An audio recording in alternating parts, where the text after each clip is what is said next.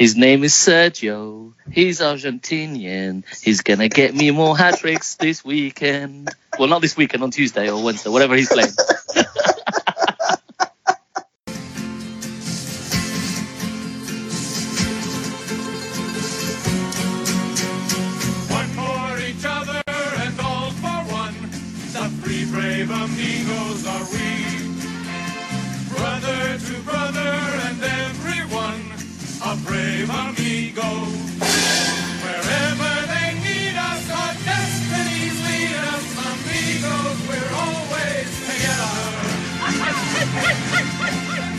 Hello and welcome to the all new Three Amigos FPL show for Game Week 25. I'm FPL Marple and I'm joined by my two amigos, Dale at Chef Dale H and Mars at Mars05.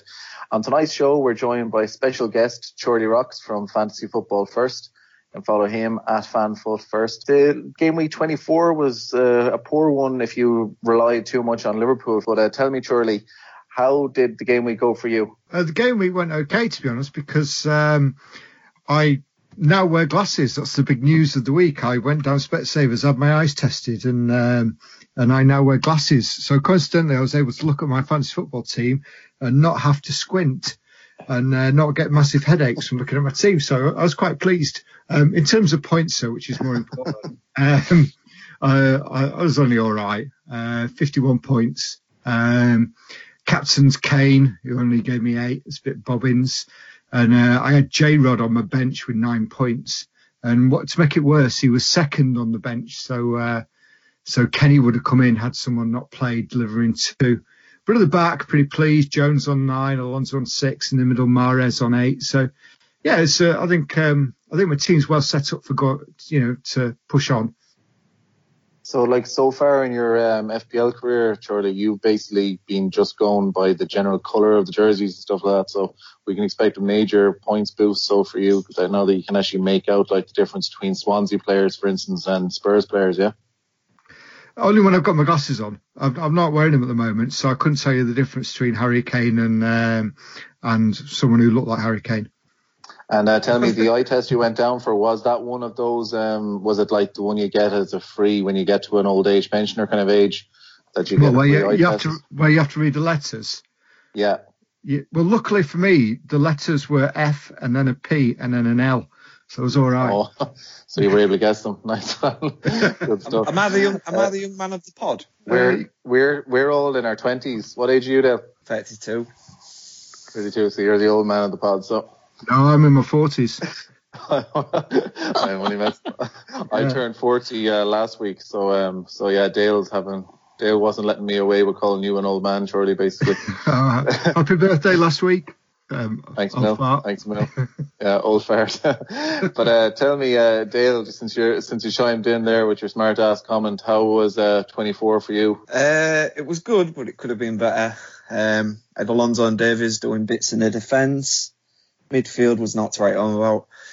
It was a tale the strikers for me. It was Kane and Aguero, but if, if anyone follows me on Twitter, they know that I had a little glitch with my captain, and I'd meant to captain Aguero, and it glitched in captain Kane, so I lost points there. But between them, they got me a respectable score of 65, so I can't can't moan too much. But the losing of a the points though. was Yeah, because I can confirm, like, definitely you were um, you were adamant you were going to come you were going to captain Aguero because you mentioned it on last week's pod that you Yeah, um, was and you were thinking, no, pretty I have to stick upset. my guns. I was pretty upset, but it's the way it goes. But I'm I'm set up. I've got some moves lined up, and they're probably not going to be popular ones with uh, the Twitter community, but I've got my reasons.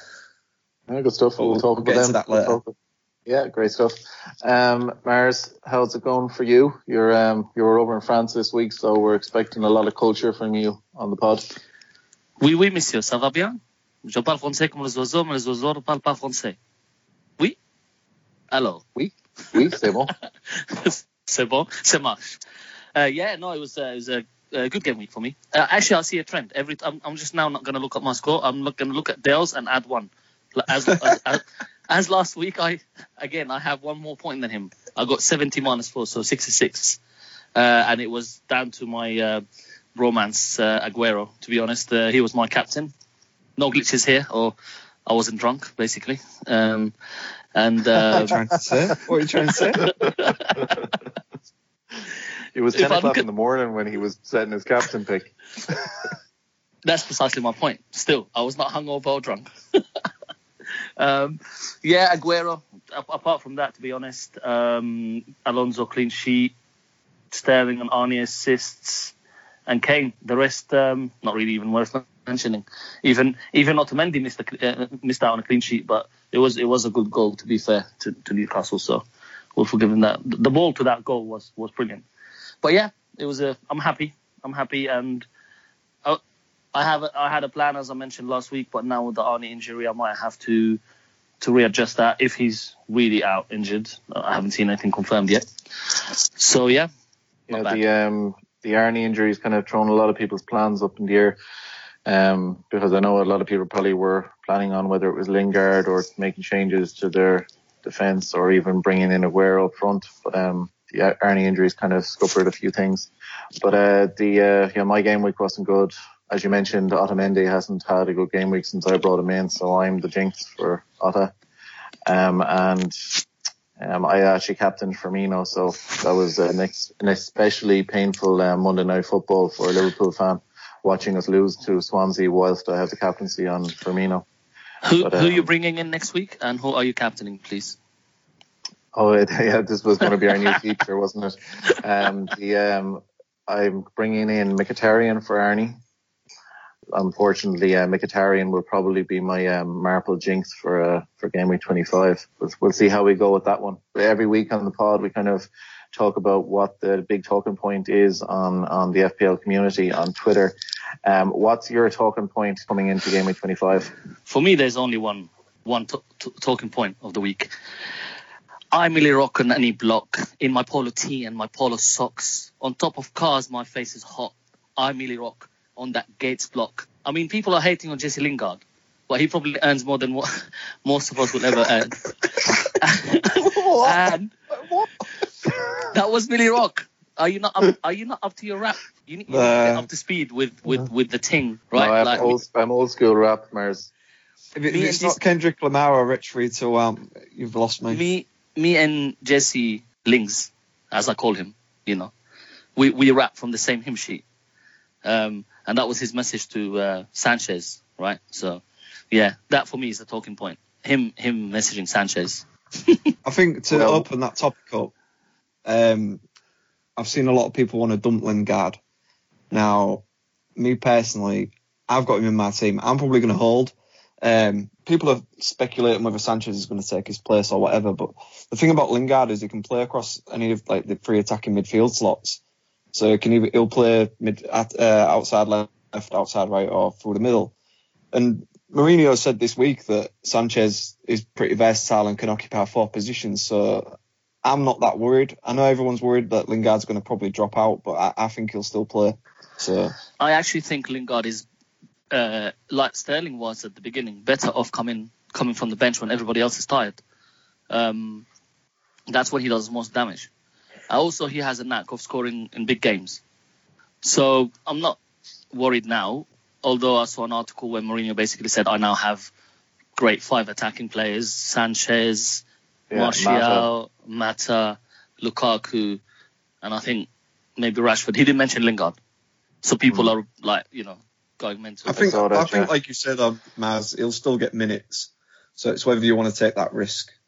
Yeah, but the exactly. fact- The, the, fact is, and I think the main point with um, Lingard is um, a couple of blanks for his price tag. Yeah, accept that at his price tag. People are kind of Definitely. expecting him to have continued on at what he was doing. And I mean, I'm happy to hold him, um, unless it's a thing that we see that like he really, his minutes really go downhill. Then, um, would you I'm have played him this week that. anyway?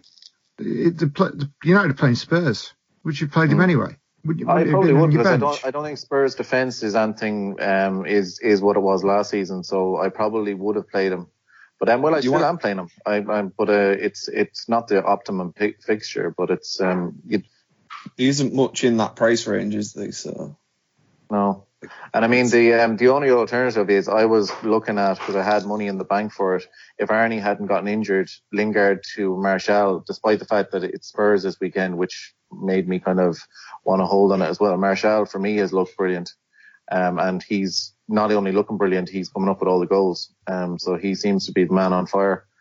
Um, but, uh, but, you know, I, I think that we all have to see what way things shake out with, um, with Sanchez there, but, um, I wouldn't be bailing on Lingard just because of a couple of blanks. Um, you know, his price, his price tag means that you can hold him. It's not that you need to have returns every single week from him on it. Price has already dropped once this week, hasn't it? So it's not likely to drop again, is it? No, it shouldn't really. Even though the It's price just- tag, the, tri- the price drop scenario is kind of something we're um, we're a bit all confused about. It's kind of hard to know what's going to happen. It's, I think- it's just it just depends, to be honest, if he's one of your main midfielders or if he's uh, like the fourth midfielder in your team.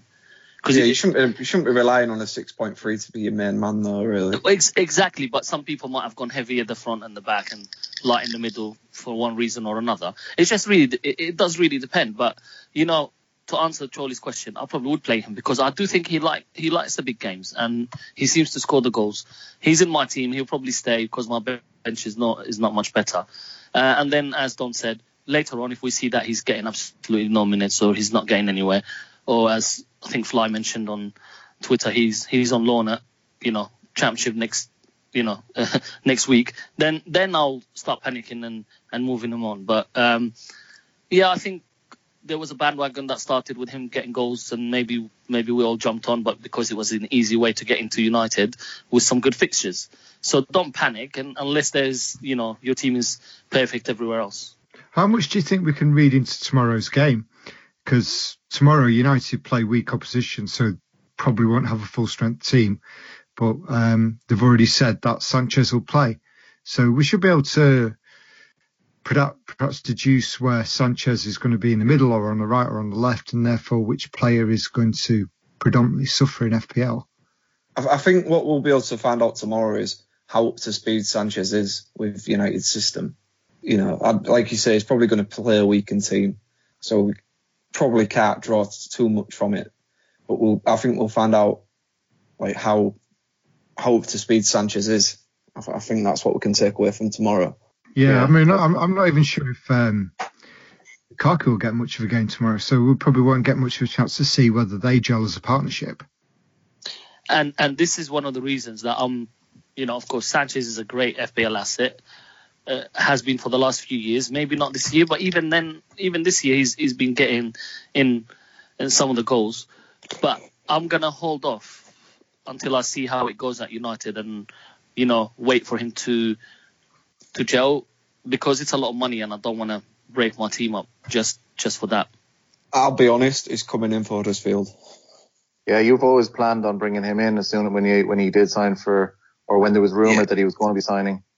Yeah, Um, I've got I've got my move lined up and he's coming in, definitely. Um, who are you going to sacrifice for him to, to get him in? Right, my move is going to be uh, I'm going to sacrifice Sterling and Son for Sanchez and Chupa Chups. That is going to be my move. Um, I don't really like. I'll be honest, this is this isn't going to be popular, but I don't like Manchester City's fixtures after West Brom. I really don't. Bur- Burnley away, Leicester at home, Arsenal away, Chelsea at home. Yeah, I'm not a fan. Uh, Burnley away ain't going to be easy. Um, Leicester at home, can see them winning that. Arsenal away, they're going to sound players, so they might be reinvigorated. Chelsea at home, Chelsea great at parking the bus. You know, when they played them at Stamford Bridge, they looked the better team until Morata went off.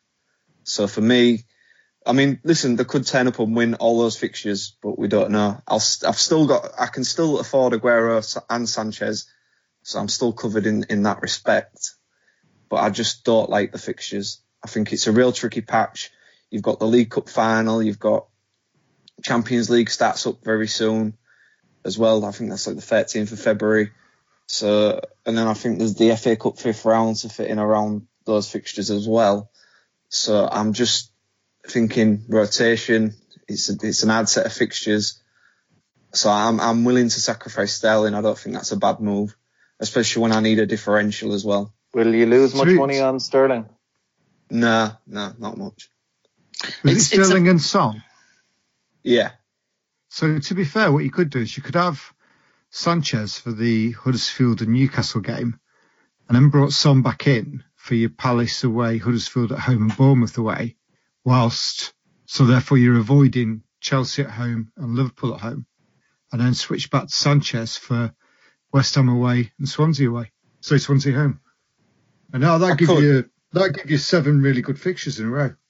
Yeah, I mean, like that'll be a move I look at down the line. It depends on injuries and form and what have you. We'll see. But for the for the for the most part, I am set on bringing Sanchez in. I need I need a differential, so I need like five percent on. It'll probably go up to about ten in the next few weeks, I would imagine. But I think I Yes, think there's, there's, there's an opportunity to make money as well, isn't there? Yeah, most definitely. Is but it is a lot of money. It's eleven point seven million. It is a lot of money.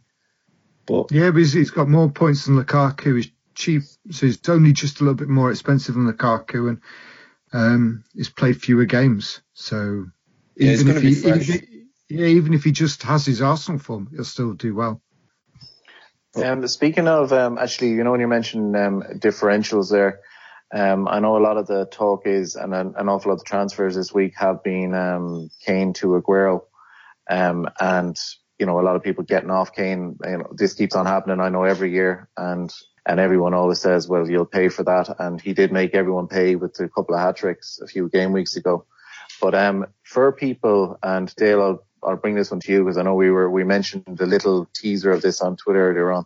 But um, essentially, when people are looking to make up big ground, um, that is my kind of reasoning behind moving from Kane to Aguero because the ownership level, if Aguero bangs and Kane doesn't, then I could see bumps. Whereas with just keeping Kane, I'm not really going to go anywhere. the thing is, like, we're coming into Harry Kane's time of year.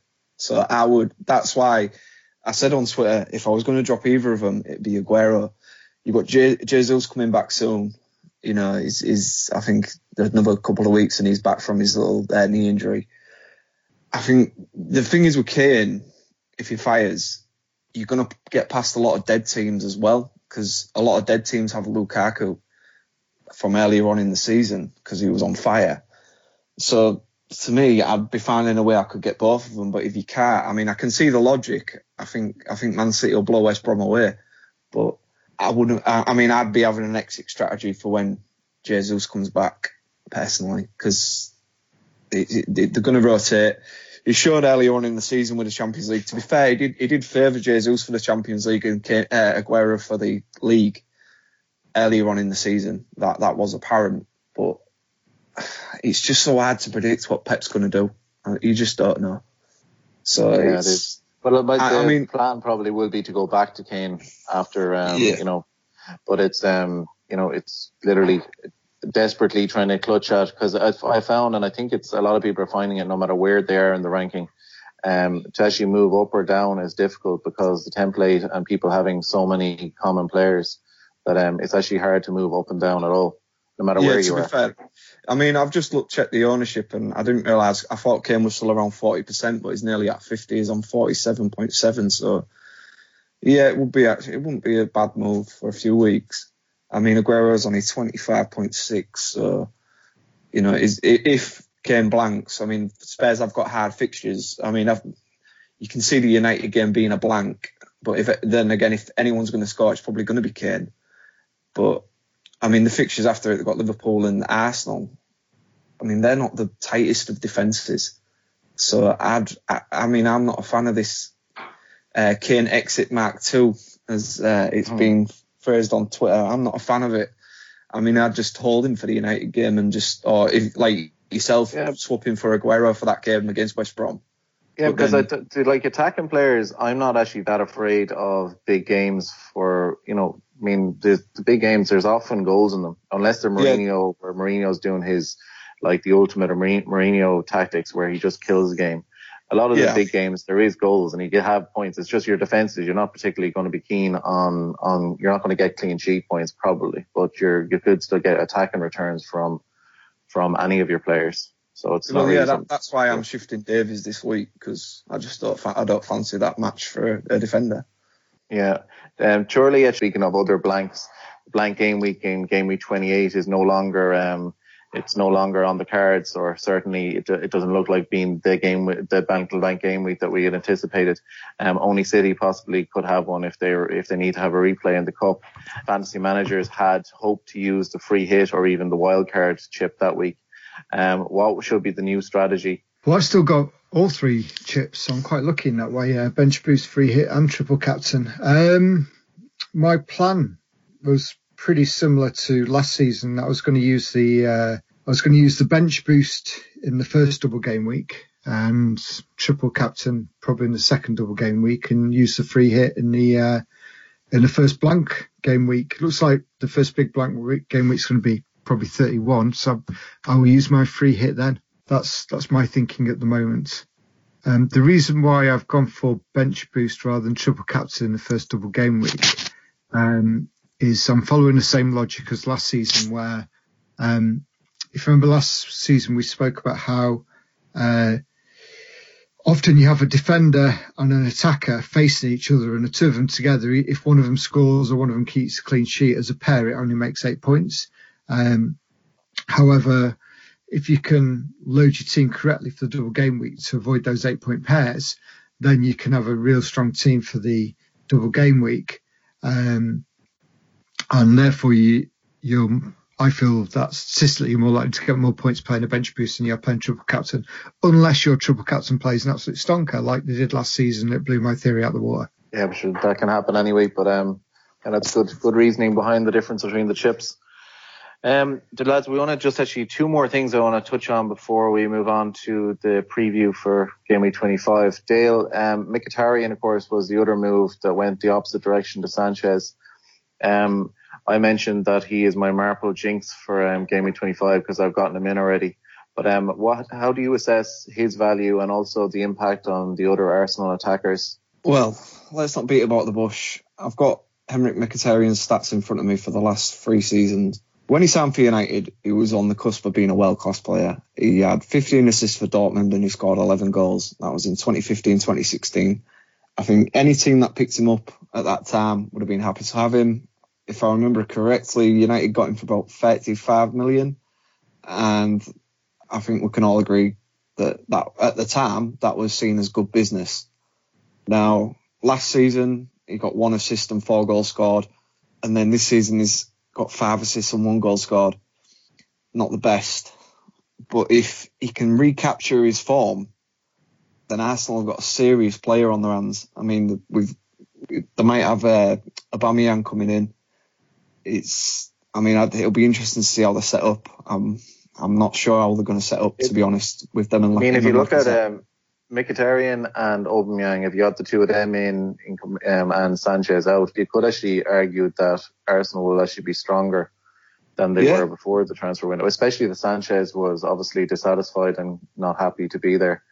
Definitely. Um, I mean, Ozil's still got his World Cup place to play for, so he, he's still going to be uh, giving it his all. So, I mean, it depends on how they're set up, but I, am I'm, I'm a big fan of Mkhitaryan, and if he can recapture his Dortmund form, then that, I think that'll be a really good move for you, Don. To be honest, I I, I agree. I think uh, I think he's going to suit the style of play uh, at Arsenal. He's going to have the freedom, and if they sign um, Aubameyang with him, um, them two, the connection, the you know the old connection at Dortmund, could click for them. Whether they sign him or not, though, is irrelevant. I think um, is a, is is going to be somebody who will assist loads. Uh, you know, I, I, just think he will like playing in the Arsenal team. But Arsenal will just continue to be Arsenal. What I said on uh, on Twitter earlier, they will uh, play games like they did against Palace and blow them out of the water, and then they will go and capitulate somewhere else. Um, I've just quickly, Miles, I've just got Aubameyang's stats up for that same season. Uh, Mkhitaryan was there, and he scored 25 goals that season. Them two, them, them two connected really well together. Um, again, in the stats back back it up. I don't know if Arsenal are going to get him or not. I'm, I'm, not really sure what's happening, to be honest. We'll see what happens in the next week. But like I said, whether they get him or not, I think um, the playing style of Arsenal, um, and he's not going to be asked. Let's be honest, he's not going to be asked to defend a lot as as he was at United. Probably, um, it's not just it's not Wenger's style. It's not Arsenal style, and that's why I said they will go out and absolutely blow some teams out of the water, and they will go and lose if if a team gives you know um, comes in their faces. So it's going to be it's going to be one of those seasons for Arsenal, and I think the top four fight is going to go to the wire. You know, again, I think you can it, take Man City out of the equation. You've got United, Chelsea, Liverpool, Tottenham fighting for three places, and Arsenal. While we're actually on, I wanted to actually ask you about um, Arnie. Um, do you think Mkhitaryan is the natural replacement for for Arnie? Um, I know Shaqiri is also gathering a bit of um, a bit of attention. Um, Matty K actually at FPL underscore versus um, our friend. He was asking, he had a listener question was he was looking for Arnie replacements with no cash in the bank. Um, who would you be fancying Mars for to replace Arnie? 7.1. So Anton underneath that, who would be your tip? So yeah, I, I looked at I looked at a few options. I'm not sure what's what's Mkhitaryan price now because he was around the eight, so I don't think I he's think like he's for like. seven point six. 7.6. Seven point six. Okay, so if we go by, if we start with Matty's question, which is, if you have no money in the bank and you've got, I think um, Arnie's now at around seven. He had a price rise before he got the injury, so let's say around seven. Yeah. Yeah, there, there was, um, you know, you have quite a few options. So again, I'm going to say, I- I'm going to give you a couple of names, but before I say that, it really depends on what you want, because you can, um, you can go really low and save money. So save two two and a half million, go for a 4.5 midfielder if you have other strong um, midfielders, and s- spread the money somewhere else. Either you know try and get Aguero in if you don't have him, or or str- strengthen your defense, or you can spend the whole money and go for someone you know nearby or uh, the same the same value. Uh, if you want, if if uh, Arnie like for me was one of it, you know, I've got I've got Salah and Sterling, who I'd say are my two strong midfielders, and then Arnie was probably the the next bracket. So he was my third best midfielder. So I would I, I'm in that boat.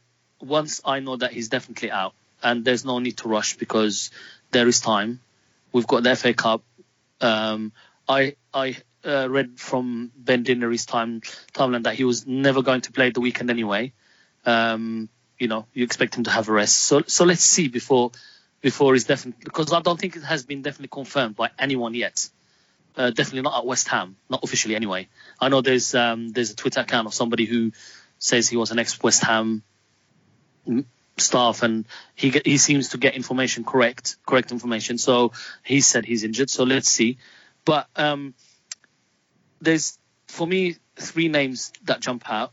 So Shaqiri we talked about. If you if you look at their fixtures, they they're really good. Willian, if um, his injury is not as bad as reported. Um, and then I was thinking between uh, Ramsey or Tadic. So going a bit old school. I mean, Tadic gets a lot of flack, but he, Southampton had a really good game against Spurs, and they also have good fixtures. And Tadic will be vital for them and what he does. And he's one of those guys that stands up sometimes. Like you know, he's he's a a biggerish fish in a small pond, and he'll he'll have with Ward Prowse the set pieces, but he he's he's he's always on the attacking end. He's always involved, and he could be. Uh, uh, all of these guys that we've just named are, will be differentials. I don't think many teams will have a Shaqiri, a Tadic, um, or a Willian right now. Mm. Uh, I, thi- I, I think um, I think they're good names. Yeah, I mean Tadic, Southampton is funny because I think we always seem to be um, continuously saying that Southampton have good fixtures. They must have some um, some magic dust on um, on the fixture list because they always seem to. Uh, the number of times we've said on the FanFoot pod and on this one, but um, about Southampton's fixtures, and yet they never seem to live up to them.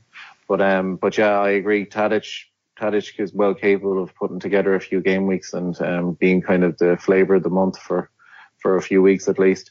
Um, Shaqiri, you mentioned there ownership wise, he's 5.8 and um, coming up is Watford, Bournemouth and Brighton, followed by Leicester and Southampton. So they're lovely fixtures. Shaqiri's always kind of, he's their main man. Yeah, and the, the problem with those two, and uh, you know, even Ramsey, who who the, especially those two, their teams don't score a lot, right? Stoke are not gonna score too many goals, nor are Southampton, but highly likely that if they do score, there's a high percentage that these guys are involved. Now the other name and the last name that I'll give is Theo Walcott. So he's he's about seven point one, and um, you know, let's let's see how he does how, how he does at, at, at Everton. But I'm I'm really interested because I think I think he could uh, bring back the you know the the old Theo that we knew, scoring points and scoring goals. So he, he's one to watch. A little bit a little bit more expensive. So if you have just a spare spare uh, you know one one point one or point two k in the bank, could uh, you could stretch. But there's options, and that's the good thing. Yeah, no, well, there's a good few options, yeah. Um, and it is, I suppose, if you want to downgrade slightly and save a few more quid to to try to, to try to make your move, maybe from um, from one of the Spurs midfielders to Sanchez, maybe it could be a it could be well worthwhile downgrading, um, as opposed to looking for something with a like to like price tag on it. But um, good answer, Mars, and um, you kept that one in under ten minutes, so we're happy with that one. Uh, uh, yeah. they never never change, no. um, lads, that's brilliant. Come here, we'll move on to actually we'll look at the um, we'll do the preview for the game week and then we'll do our listener questions and our captain picks. Um, so first up this game week, Charlie, you're up, um, and it is Swansea versus Arsenal. Uh, Swansea were a lot more obviously solid than expected against Liverpool, and Arsenal have been mediocre at best away from home this season. Um, the Gunners have only picked up 13 points from 12 away games, scoring 14 and conceding 18. Um, that said, you have to favour Arsenal, don't you? If only by the odd goal. Um, you have to favour Arsenal for many reasons. Um, the number of shots in the box that Arsenal have had this season is 221, which is surprisingly only six behind Manchester City, um, compared to Swansea's 93 all season, which is bottom of the table, bottom of the rank. Um, if anybody wants to look up these stats, just Google a website called Objective Football. Um, now, in terms of shots on target, um, Arsenal uh, uh, flying with a, a 40, sorry, 37.3% accuracy on shots on target compared to Swansea's pretty poor 27.8. So Swansea are not shooting, and when they are shooting, it's not as accurate. Um, you know, Arsenal are getting almost uh, two, uh, 2.2 times as many shots as Swansea. So for me, it's only going to go one way, and um, I'd be I'd be fielding all my gooners. Good stuff. Thanks, Mil Charlie. Um, West Ham versus Palace, and um, covering this one for us is Mars. Um, what's the story on this one? Obviously, West Ham are without, or looking like they're going to be without Arnie, Lanzini, and Carroll. Um, and they're playing against Palace, who have Sakho, Schlupp, and Dann all out injured. Um, what's what's your thoughts on this one from an FPL point of view, Mars?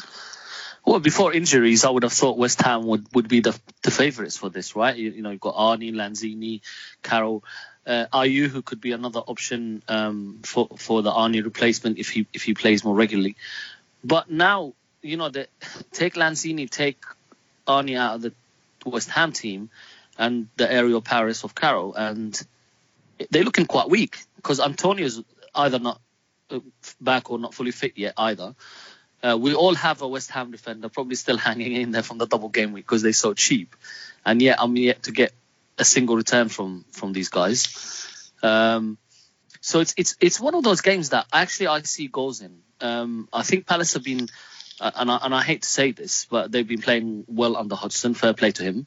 Um, you know they have they have power. There, you know, got Zaha, uh, Townsend, uh, Milo- Milojevic, I guess I, I said it right. Um, Benteke, if you if you if you if you say you that, got, you did that one. You did said that one very well, Mars. uh, Benteke, I thought well so. West Ham have just signed a midfielder, Mars, just to uh, put you in the mix. They've just signed uh, João Mario on loan from Inter Milan. okay, there we go, Mario. Yeah, I watched him on YouTube. Not. Um, He's a really good player, actually. Oh, is Is he? it re- Okay, but yeah, uh, back to it. Sorry, back to West Ham um, Palace. I think there'll be goals. I think if you have their assets, you stick with them, especially um, you know attacking like from uh, Palace because the attacking ones from West Ham are mostly injured. So if you have a Zaha, he could be coming back. You know, I always like that. I've always had him in my team until a few weeks ago, but it's one of those games that you could see him doing well in. Um, if you have defenders from this team again, I, I, I say this: if they are your main defenders, then you keep them. If they are just your fourth and fifth de- defender, then you bench them because I think West Ham are looking quite actually not as strong as we hoped at the back, and I see goals in this game. Even though Palace Wes. have just signed a new defender, Who have they signed? uh, Jarko Jack, and they've also signed a you midfielder just on that loan. up? Is, is that the one who uh, they, they all said was pregnant on Twitter? Yeah, that's the one. Yeah. yeah, and and and, and, and Rapis, Rakip from Benfica. No, Jar- Jaroslav Jack is, is a tardy little defender, to be fair, Yeah, he's despite his weight issues. I- the pronunciation of this segment has been second to none. It's been fantastic.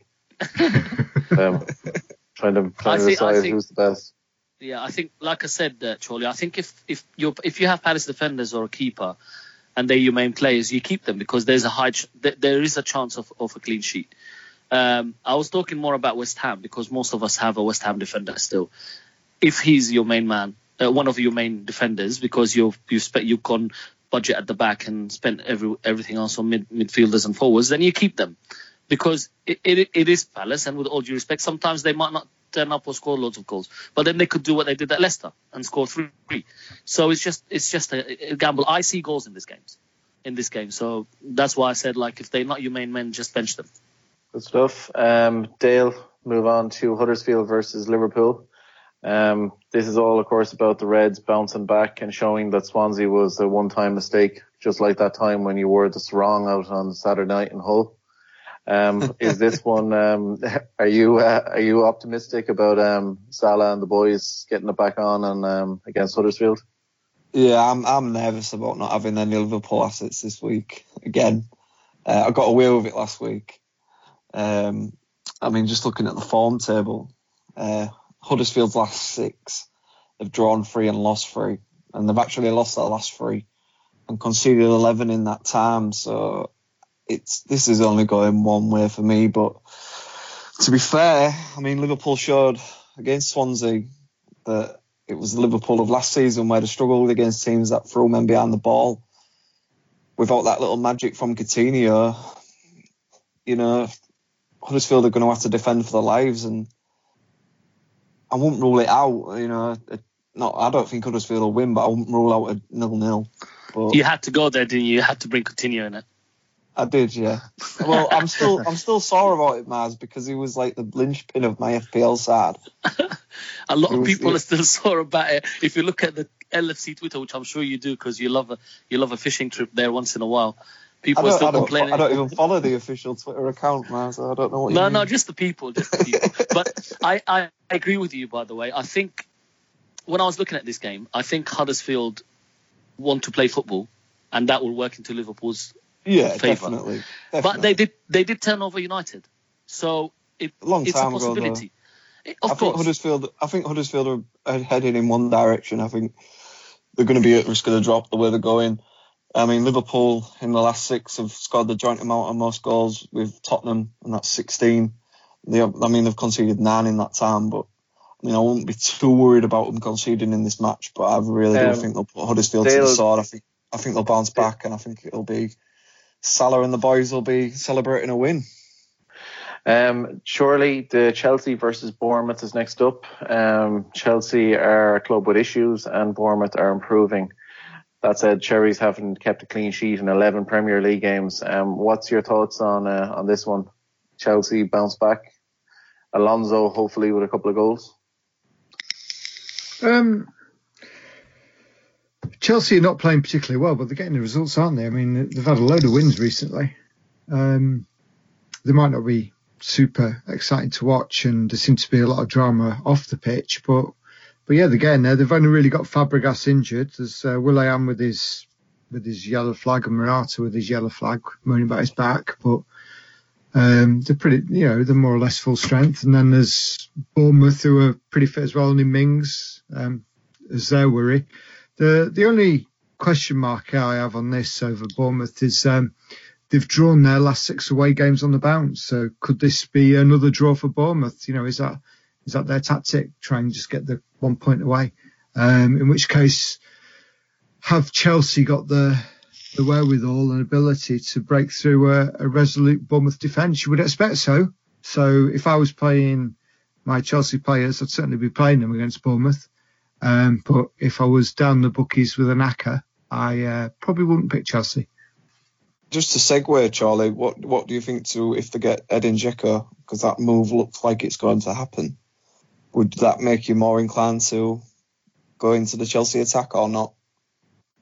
Um, I I like watching Dzeko when he was at City. Um, he he was strong and he pushed himself around the box a lot. Um, he just wasn't as lethal. Um, therefore, he wasn't quite as accurate as Aguero. So therefore, I could see how he was second fiddle. Um, I think if Chelsea are, are playing Morata and Dzeko, it's probably not going to work. Um, I think if Dzeko becomes the main man, then um, then how's that going to impact Morata? Uh, so I think I think there will be dressing room issues regardless of what happens there, and I think that could destabilise the team. It's a big risk. Uh, in terms of FPL, I wouldn't buy him. Okay, fair enough. Good stuff. Um, Mars Everton versus Leicester. Um, it's uh, I'm kind of predicting a 2-2 draw on this one because um, I don't really think either of them are particularly uh, do anything particularly well in defence. But um, what's your thoughts on this? Um, yeah, I think um, Everton, Mars. I, I I do I do love Everton, um, um, especially under Allardyce, my favourite club under my under one of my favourite managers. um, I think um, you know look, if we talk FP, F, FPL terms, if you have you know any of um, Leicester's attacking guys, you keep them, you absolutely play them.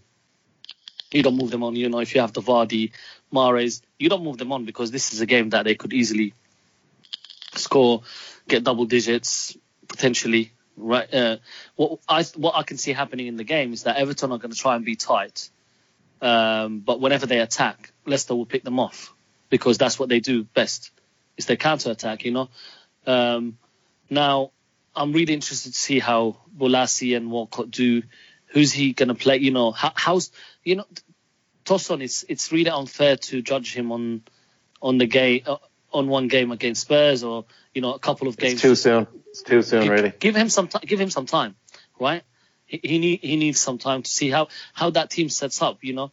But it could it could be interesting with Sigurdsson, uh, Walker, and Bolasie behind behind the main behind the main striker. Um, if you have any of Everton's, um, you know, again, if you s- spent money on Everton defenders or Pickford, most likely Pickford is going to be your main man, so you play him because your your other keeper is going to be either a non-playing keeper or or worse. Well, well, I mean worse than Pickford. Um, if not, then if your main defender or main keeper has a better game, or you have a more expensive keeper like a De Gea or Courtois with Pickford, then you play them and you bench Pickford in this game.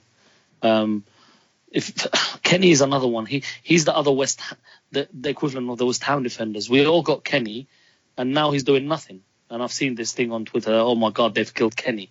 And now Coleman is she- Seamus Coleman's come, which is great to see him back. By the way, I, I, I really admire him as as a as a player for, for Everton and Ireland. One of my uh, really favourite right backs to watch in, in, in the league. And it's great to see him back. And once I don't think he'll be back yet, but once he's back, obviously he will get that spot back. But Kenny, since we all went in and bought him, hasn't really done much. So it, again, that's two players that um, you know West Ham defender and Everton defender have not done much in our in our team. So would you start Kenny in a game against Leicester, even if it's at home? Again, not if he was my fourth defender. Yeah, he's my. Uh, and speaking of that, I have Cresswell and uh, Kenny, and yeah, Kenny's going to be on the bench again for me. Um, but now, having said that, I think it'll be. It might be a little while before. Michael Coleman, I think, played in the. Um, did he play in the cup game? He got, he got Or about was- 60 minutes for the under 23s. He played Yeah, a lot so of I mean- 23s. First tackle, he went in 50-50, sliding tackle, took the ball, took the guy. It's brilliant. Yeah, I love Coleman. Um, but um, to, to pity he plays for Everton, isn't it? But um, I, I but, got um, on Kenny pretty early, so I was I was quite lucky. I got some good points returns out of Kenny. Yeah, same as that. So I can't complain really for his price. But um, but yeah, I'll just have to. I'm going to accept the points drops for now or the price drops for now. Um, hopefully it won't be too many of them. And um, but um, yeah, because I think when Coleman does come back, I reckon he probably will be just um, he'll be on the bench. Um, because I can't see. I mean, he's good enough at going forward, but I mean, Everton have good enough midfielders at this point that he's not exactly going to get pushed forward Alonso style when um when uh, Coleman comes back. But um, Dale move on to Newcastle versus Burnley. Um, this should be a defensive masterclass, I'd imagine. Um, Aaron Lennon, I do actually fancy him a bit at Burnley. I think he's got the quality and he, snooze fest he probably. yeah, probably a Um, bit of a no. snooze fest. I do like Aaron Lennon. It's some, someone I've looked at. If he, if he's back to some decent form, I think he's got some big men to aim at in Chris Wood and Sam Vokes in the box. So yeah, I, I do like Lennon as a move. He's like 5.4, so he's, he's, fairly cheap. Um, probably not someone I'm going to bring in, but I'll keep an eye on because he, he, he is a live wire when he gets going. It's great to see him back in the game. Let's let's just say that first of all as well, because you know he's suffered with his mental health, and it's it's good Yeah. to see him back. Um, Yeah, yeah, I think I could probably see Burnley winning this unless Newcastle make some late moves in the transfer market. Um, probably a 1 0 uh, masterclass from Sean Dyche. Um, but yeah, it's not the most exciting game. But I think if you've got Yeah. your Burnley defenders, you're probably playing. Um, yeah. And Do you think have any Dyche, defenders, and it's a good one. do you think Dyche eats his wor- worms warm or cold? uh, probably cold in Burnley. Um, on a more serious note, I've seen a lot of buzz on Twitter around Good Good Gudmundsson from Burnley. What any any thoughts? No. Quite frankly, I don't like the Burnley attack. I don't like it. You know, it doesn't score Where's very often. I On Whereas that, that what you just did there to um to Dale was similar to what I normally do to Charlie, where um I put him on the spot with some question out of absolutely nowhere. I I, I was looking at Twitter earlier and there's a big buzz about him. You know, people uh, putting up stats, but I completely agree with Dale. I don't see Burnley as a team that's going to score lots of goals.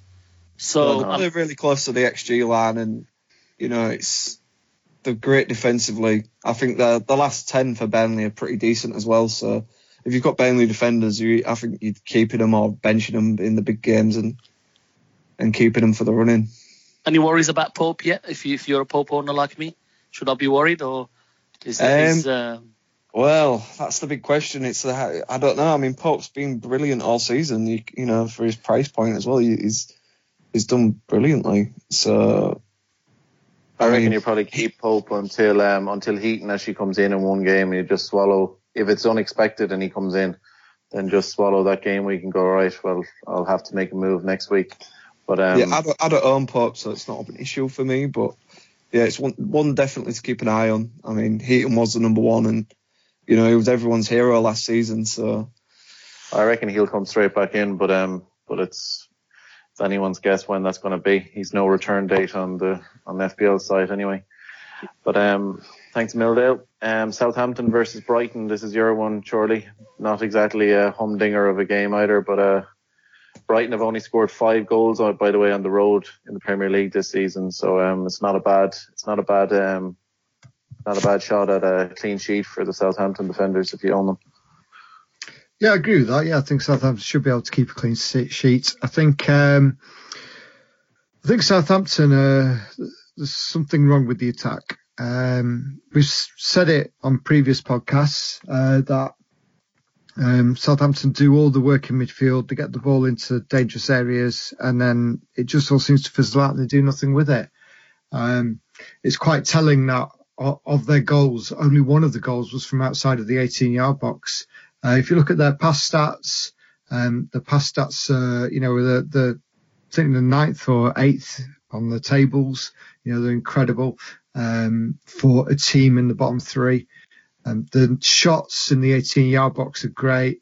Um, you know, all their stats are good. And I would expect a, a, reversion to the mean. I would expect a bounce back um, to happen quite soon. The fact that they're looking for a striker is really encouraging. So uh, just signed one. Yeah, yeah. So um, so I I think Southampton should win this, and I think we should can reasonably expect Southampton to start scoring more goals because on paper they're doing all the right things. They've just signed uh, Guido Carrillo from uh, Monaco, but he's not the most prolific striker. He's, uh, no, he spent 40... a long time on the bench, didn't he? Yeah, he's got 43 and 184 games. So yeah, 43 and 184. Yeah, that's pretty poor one in four. That's kind of like a good midfielder stats, isn't it? Yeah, that's that's, just his league form. Uh, overall, 63 and 236. So yeah, still not, similar. Yeah. Not encouraging. One in four, yeah. Yeah, you'd, for listeners who are not familiar with stats, you'd expect a, a good quality, um, to a reasonable striker to score one in three games. You would expect them to score one in five shots. Um, or sorry, a very good striker score one in five shots. You'd expect a good midfielder, premium price midfielder, to score one in every four games. Excellent stuff. Thanks, Mil Shirley. Um, I think Mars is it you're you're up for Man City versus West Brom. Um, this one uh, should be a, it's it's basically should be a Man City walk in the park surely, but um, but we all know that sometimes banana skins can happen. Is this? Do you think this one's going to be a banana skin or a home win all day? I don't think it'll be a banana skin. I'll be. I think it'll be a home win. It's just it's just how early they get the goals and how many.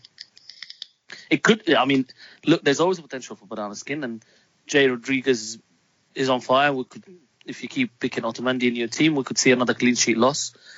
But apart from that, I think Man City will just be too, too strong for West Brom. Again, if you know, it goes without saying, if you have Man City players, you keep them. Of course, this in every in every game in any game. In fact, for me, I'm probably going to have the same captain as last week, um, especially if he doesn't play the, in the cup. I think everybody will be watching the lineup for the cup. With Pep, it seems to be quite clear. If they play in the cup, they won't play in the game next, especially if they play the full game.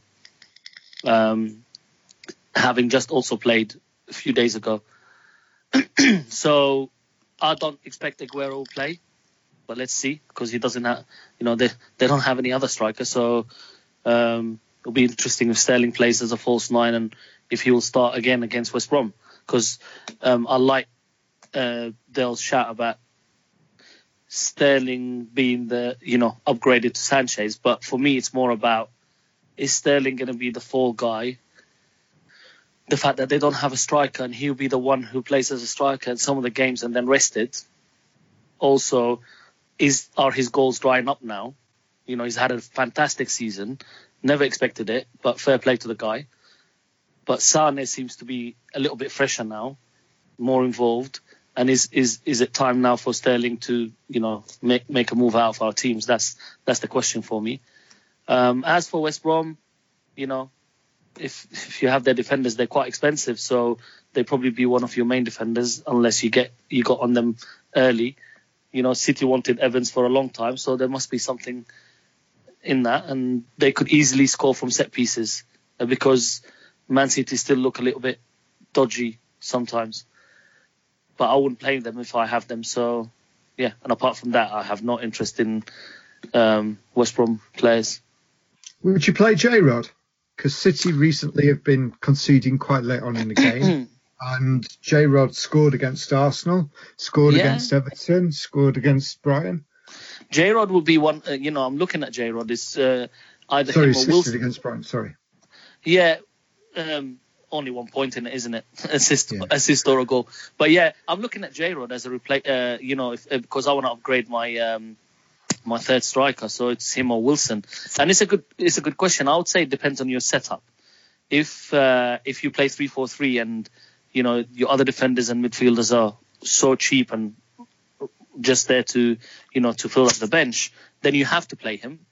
If if you do you know what quite a few people do and you have a rotation going on, this is a game that you don't know you're hoping he scores, and um, highly likely that he doesn't if I had him, I would play him just because I like having three attackers. And because of what you said as well, I agree with you. City are uh, Rodriguez is scoring, City are conceding, and they just look a little bit not as not as strong as they were, and I only blame one person for that, and it's not Pep. It's um one thing is she's kind of funny with with Man City with all the money that they have that they actually don't have someone that could actually play that you know with all their money that they couldn't have some younger forward who wouldn't be kicking up a massive stink by sitting on the bench, um and that could Well, actually like- come in like- because Like Jesus. yeah, but no, but Jesus was like he was massive money and he like really really highly rated and stuff. Whereas surely there's some younger player, you know, it's younger. It would have be a British player or an academy player or something that was coming through that was is capable of um of playing of playing cup games as a lone forward. Didn't loaned they him out lose, to Celtic. yeah, one, and didn't they lose another one to the German league? Is he was he a forward? Uh, Jadon Sancho? Sancho is, is, is Yeah. a wide player, but the loaned Oh, Patrick okay. Roberts out to Celtic. He's well, he's more of a he's like a nine and a half. He can play ten or or a number nine. That's brilliant. Thanks a million, fellas. Um, Spurs versus Man United, the big game. That's your one, Dale. Um, what's your thoughts on this one? Loads of goals. Well, it's the it's the match of the game week, pretty much. Um, I mean, the consensus on Twitter is that this is going to be a boring nil-nil, but I've just been looking through the previous results, and there's only been one nil-nil in this fixture in the last 13. So that kind of points to me that there's going to be goals at some point. Uh, so it's an hard one.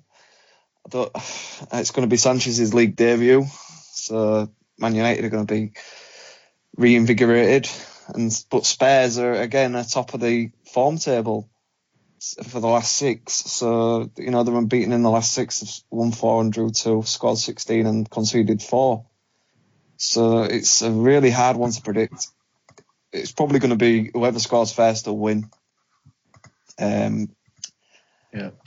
I've got Kane, so I want a, I want a Spurs win, and I want Kane to score the goals. So I would Yeah. really like to put I would really like Spurs to put Man United to the sword. Um, but as we were saying about earlier about Lingard, Mars pointed it out that he likes to score in big matches. So you know, could this be Lingard's maybe he makes a little sub cameo appearance and pops on at the end and bags the winner? It's Um, so I it's-. I, I don't know is this actually factually correct, but um, I know that um, also you're mentioning big ta- big game players. I think Son has actually got a good record in big games as well. So um, it could be it could be worth keeping an eye to see if he, he might be well worthwhile keeping a hold of, despite the fact that the fixtures look a bit rough. Um, you know he could be quite good. But um, the thanks Milldale. Um, we're on to the final game of the game week, which is Stoke versus Watford, and I decided I'll keep this dredge of a one for myself. But um, it's um, Stoke, as we mentioned, um, we've gone through Shaqiri a lot. Um, we mentioned him a good bit earlier on, so um, we won't bother going into too much about them. But Watford. Watford, um, of course, they've after sacking their manager, which was a very odd one. I'm sure you guys thought it too. Um, only weeks after Everton offered a ton of cash to sign him, they decided to sack him, and no doubt they have to pay a load of money in compensation to him for sacking him. So, uh, really genius move by the Watford board there. But um, the uh, one thing about Stoke actually, when I was looking up stats for them, was um, they've been half respectable, if not good, at home. It's been on the road where they've been really brutal. They've conceded 30 goals in 12 away games. So um, it's at home they're not bad. So it's it's it's kind of one of those games where I suppose you're going to start start any of your Stoke players that you have because Watford are no great shakes, but um, but obviously tempered with the reality that neither of these teams are particularly um particularly good in attack. Ja- Javi Gracia, he's a, decent manager. He lo- is a, he's in the Rafa mold. He, he loves a clean sheet. Um, so he's, he's probably going to look to tighten Watford up because, as you've rightly mentioned, they concede goals for fun. And I think the uh, th- like I noticed for Carlson actually tweeted right afterwards. Did you see that he put a tweeted straight away a sad face or an angry face or something like that after the Yeah. news broke. So um, it'll be interesting to Yeah, see. and, and didn't you tell didn't you tell him that in you know he could come to Liverpool and then in five years time he'll be at Barca? Yeah, that's what I said actually. Yeah. I just uh, I quickly got onto him just to see if I could drop that into his. Uh, I told him actually to go and to go to Liverpool, do the Anfield tour, and then ask could he actually pop in and have a chat to Jurg, to big Jurg. But uh, maybe No, maybe he I- needs to go to Southampton first. Yeah, sure, that's where they all have to go. Yeah, we we, we need it. It's like um, it's like when the Brazilians come to um, when uh, they come to Portugal and stuff like this. You know, first to get their visa and stuff. Southampton is where where Liverpool players get their visa before they can transfer in. Can we But, um, um, one one player to shout, uh, just give a shout out to the Welsh Pirlo because he's been he's been doing quite well and also um, playing in the number ten role. So that could be another option because he's a he's a lot he's about 0.9 or one million cheaper than Shaqiri. If people are looking Wow. to to find money, I love Good Allen. stuff. I had, I had him last season when in his little spells when he when he went on them little scoring spells and he, he was great, great Yeah. to go on. I actually joked, I think last week that I was I was going to bring him in, and and now lo and behold, that game week I noticed he scored or he assisted, and I was I was, Is there um, I anyone was else only you're making planning on him. bringing in? Go on, Yeah. who you want brought in? I'll I'll tweet it out later on in the, later on in the game week, maybe Saturday morning. When you're anyone still that you drunk- plan you're but you decide not trying to. When you're still drunk, Dale, trying to make your captaincy choice. Drunk wild card Um, is my specialty. Come here, lads. Uh, we'll move on to the listener questions. Okay, we've finished our preview, so um, listener questions, and then we'll get on with our captain picks. Charlie, I'll give this one to you first. Um, John G. Drifters United was asking who, what's the best way to get over a disappointing game week? Um, he says it's a free game with very little at stake personally, but game week 24 had expectations that weren't met, and he's been feeling flat ever since. So, um, what way do you? What's your best way of getting over a disappointing game week? Uh, there's a number of methods that I use. Um, sometimes I put my yoga hat on and go and meditate in the corner and don't come out until the following game week. Um, sometimes a bit of retail therapy works and I'll go and make an immediate transfer. Um, usually, though, I uh, I just take it on the chin because when I'm planning my transfers, you know, I don't just plan one game week in isolation. I'm, I've normally got a, a plan for three, four weeks for my team. And, and if a transfer doesn't work out one weekend or, or something goes a little bit wrong, I just shrug my shoulders and get on with it and worry about it the following week. Yeah, because I know that um, I I often was the same way. As that I replied to John, I was saying that um, part of it is when we're on the podcast, we feel obviously a little bit of extra pressure, or if you're in the community and you're writing about FPL or you're talking about it, you feel a little bit of extra pressure, and um, you have that whether you're doing very badly or if you're doing very well in order to keep your rank up there. Sometimes I actually noticed myself getting, geez, I was actually getting in bad humor when I was seeing players I didn't own and I was going, all right, you need to snap yourself out of that, lad. just, um, you know, you need to kind of, I guess, um, I guess just realize, just get, get a, in bit, a little bit of perspective at the end of the day. It's just Um, a you game, isn't move up. Yeah. Yeah, you might move up the rankings a bit, but it's, um, it's, it really doesn't matter in the, in the grand just game. scheme of There's- things. there's so many more important things in life. There is indeed, yeah. I just started laughing about it now, and sometimes I find talking about it or going on Twitter on a quick moan, and then I look for other people who I know moan a lot, and then read about how bad their their game week was, and I feel better. So what you do is you go and look for someone who's had a worse week than you. Basically, yeah. no, to be fair, to be fair, I don't normally have to look far beyond my three amigos. So Uh, wait till I've next You just wait, Maz. no, man, it's our year next year, and the year after that, and the year after that. Liverpool fans are used to that, aren't they? you know what? I decided this season that I was, you know, I kept going on Twitter and moaning about players I didn't buy and players I didn't have and how the players that I sold, and I, and I started getting annoyed with myself, right? So I started, I'm like, if I was following you, I would be like really annoyed right now. So I just yeah started stop, to enjoy it. Stop being such a moany hole, yeah. Yeah, I mean, it's fine. So you know what? Everybody's different, and I know some guys that I follow, and I we laugh about it. But yeah, you know, like I just want to enjoy it and get players that I that I like, and just yeah, I get more annoyed when Liverpool lose. I, it Yeah. takes me a while to get over that. Yeah, I had a bad game week when Liverpool won, and uh, you know when they bet City, and I couldn't care less. I just completely forgot about the game week. Whereas last game week was a bit painful, with Liverpool losing and having a a bad or an average game week, shall we say? But um, thanks, dudes. Um, Mohutsu at T, um, T3MK underscore. Mohutsu keeps us on our toes with the um, with that change of uh, of handle. Like, still can't get used to it, but um, the temptation to go with cheap defenders is growing with good fixtures for a few teams. But should we ignore? I'll give this one actually to you, Dale. should we ignore that punty strategy and stick with the top six or seven defences who are likely to get tighter? I, th- I think um, you have your collection of premium defenders. Like I, I, at the minute, I've got Davies and Alonso, and then you have your three punty selections. Uh, um, I mean, like I mean, I think Burnley is still seventh, so they're probably in his top six, seven conversation. But like I mentioned, their their defenders are pretty cheap, and they've got a, a great running. Um, if Javi Gracia can tighten Watford up, they've got a few options in the in the uh, basement market. Um, you've got Kabasele and uh, I forget the other guy. but yeah, I mean Paul Lambert, he, he's renowned for uh, playing a bit tight football, so Stoke might be an option. So yeah, I'm a, I'm a fan of um, not tying up all your money in the top six or seven, especially when it comes to the defence. Because I mean, you've got European Cup, you've got FA Cup, all, the teams are going to rotate.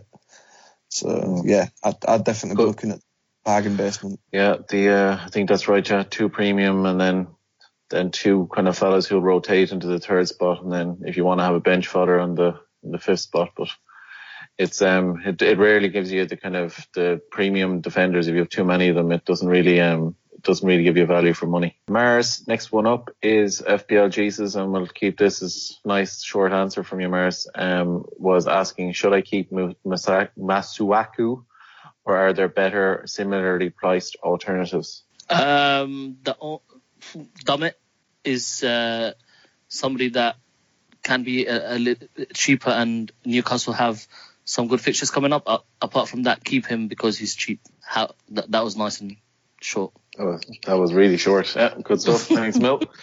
Um, and uh, give this one to you, Charlie. Was um, Paul Michael Jones at Paul MJ81 was asking, with so many so many problems being thrown up all at once for what now seems to be template players. So, um, how are you looking to react? So he's basically bringing up the the Pope having Heaton coming back, um, Kenny with Coleman coming back, and now Arnie and Lanzini injured. Son's poor fixtures and Lingard under threat from Sanchez. So there are a lot of kind of players that people were getting aboard as a bit of a bandwagon. Don't know if some of them probably aren't template, but um, but I know that they are kind of ones that people. There was game weeks where they were definitely one of the highest transferred in players.